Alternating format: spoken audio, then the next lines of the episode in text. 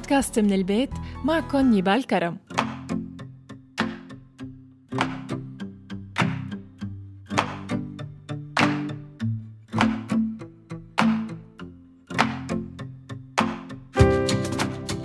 مرحبا. لاحظت شي مرة لما قعدت مع ناس أو مع أصدقاء إنك كنت بكامل طاقتك ونشاطك وفجأة هبط مزاجك؟ أو كنت متحمس لفكرة معينة وشرحتها لصديق وفجأة حسيت إنها فاشلة؟ أو كنت عم تحكي عن حلم معين وتخطيط لمستقبل وفجأة حسيت الدنيا كلها ضدك وإنك فاشل وبلا فايدة ورجعت على بيتك خامل وضعيف؟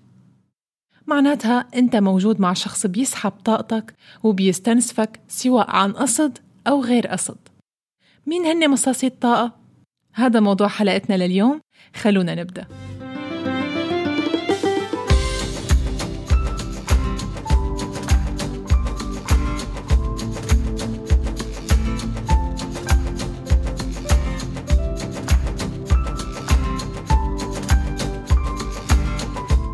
بمر الإنسان بمواقف متعددة ومشاكل بحياته، وأوقات بتسبب له مشاعر مختلفة: حزن، خوف، كراهية، عداوة، ضعف، تخاذل وغيرها من الصفات الناتجة عن تعرضه لمواقف سلبية تجتاح حياته وبتنعكس على كل جوانبها. والطاقة السلبية هي مظاهر سلبية بيرافقها آثار نفسية واجتماعية واقتصادية بتأثر على حياة الشخص، وما بتوقف عند هذا الحد، لا بل بتأثر على العلاقات بينه وبين محيطه. وبشكل خاص أكثر هي ميول الشخص للاعتقاد إنه تفكيره السيء دائماً والقلق تجاه الأشياء رح يساعده يستعد للأسوأ، أو يكون متوقع الشيء يلي بده يصير معه وما يتفاجأ. وبهي الحالة بيصير الشخص عبارة عن أفكار سلبية بتؤدي للاكتئاب وفقدان الأمل.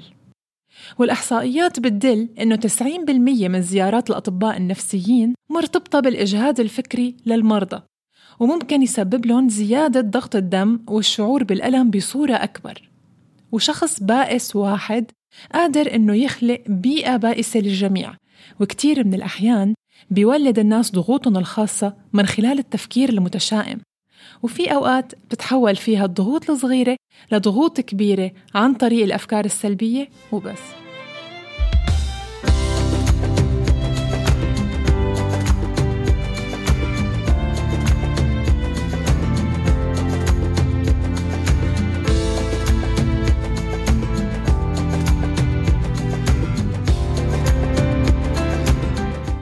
طيب، من وين إجت السلبية؟ السلبية بتجي بالمجتمع عن طريق العادات السيئة والأفكار المتوارثة عبر الأجيال، وممكن تكون عن طريق الاستبداد السياسي والتدهور الاقتصادي وتراجع الأخلاق الاجتماعية. فبيصير الناس بالمجتمع محبطين، غير قادرين على اتخاذ القرارات الصح بالوقت المناسب، وما فيهم يشوفوا المستقبل ولا يخلقوا فرص من رحم المصاعب. ولهيك لازم ننتبه لملاحظة إنه الشخص السلبي مو ضروري يكون ما بيبتسم وقليل مروة وخامل وبيتأخر بنومه ووجهه مقلوب، لا، ممكن يكون بقمة النشاط ودائم الابتسام وبيمارس رياضة وبيأكل أكل صحي، لكنه إنسان سلبي من الداخل. وبيقول الدكتور محمد أحمد إنه الطاقة السلبية بتأثر على صحة الإنسان النفسية والجسمانية، فهي بتؤدي لزيادة حدة التوتر والقلق، وهذا بيؤدي لظهور اضطرابات نفسية عديدة، إضافة لضعف جهاز المناعة وتعرضه للعديد من الأمراض اللي بتهدد حياته، خاصة الأمراض السكسوماتية، وهي الأمراض الجسمية يلي بتكون نفسية المنشأ، أي سببها نفسي.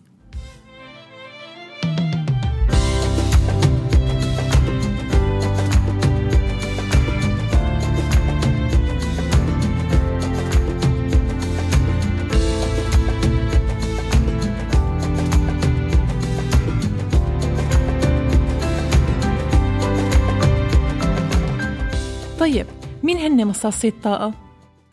هن أشخاص نتعامل معهم يومياً بيحصلوا على طاقتك الإيجابية وبيستبدلوها بالطاقة السلبية بدون ما تحس، وبتلاحظ على حالك إنك بتخاف ترد على مكالمة شخص، أو بتتردد تحكي معه، وبتتلبك لما بيقول إنه جاي يشوفك أو يقعد معك، وبتحاول تتهرب منه وما بتقدر، وما بتعرف كيف بدك تعتذر منه، وبتخاف من زعله الدائم، وبس تبدأ الحديث معهم فوراً بتتبدل حالتك للأسوأ. ومن أهم صفات الشخص يلي بيمتص طاقتك وبيستنسفك إنه بيخليك تخاف منه وتصير بحالة قلق من السؤال والاستجواب والتعامل معه. هذا الشخص بيطلب منك الاهتمام والعطف وبيحملك مسؤولية وضعه وبيخليك تعتذر له رغم ارتكابه الغلط. هذا الشخص اللي بيطلب منك الاهتمام والعطف وبيحملك مسؤولية وضعه بيمثل على طول الضعف والبكاء لما بيقع بالغلط، لا يستجدد عاطفك وبيخليك تعتذر له رغم ارتكابه للغلط. هو الشخص الغامض يلي بيخليك تفكر فيه وتحلل تصرفاته، وهو الشخص يلي بيخليك بوضع استعداد لتدافع عن نفسك ورأيك وبيترصد أخطائك وحركاتك وما بيعطيك فرصة لتحكي. هو المتطفل على حياتك، اللحوح زيادة عن اللزوم.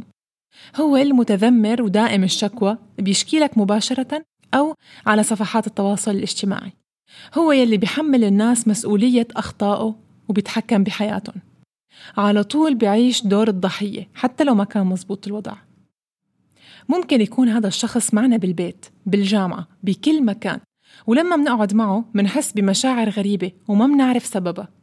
هنن أشخاص بيعيشوا على استنزاف غيرهم، منهم بيتعمد يستنسفك ومنهم بيتصرف بطريقة غير واعية.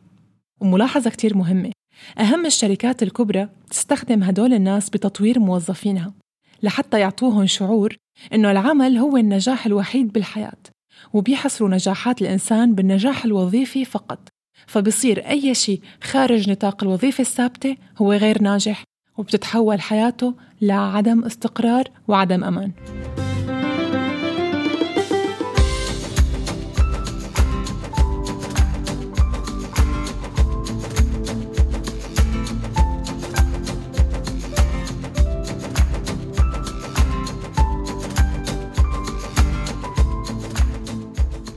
طيب، كيف نتعامل مع مصاصي الطاقة وكيف نحمي نفسنا منهم؟ واحد، لازم نقلل من الجلوس معهم قدر الإمكان. اثنين، تعلم مهارة إنك تقول لا، لتوقف الحديث بالوقت يلي ما بيعجبك. ثلاثة، حافظ على طاقتك قد ما بتقدر.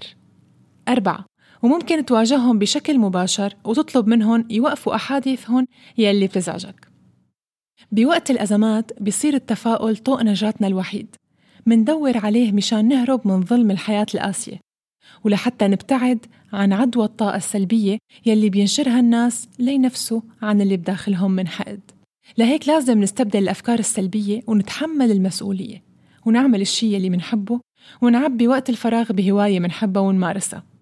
وإذا حابين تعرفوا كيف نكون إيجابيين أكتر، فيكن تسمعوا الحلقة الثالثة الإيجابية للعبور بسلام على كل التطبيقات المذكورة.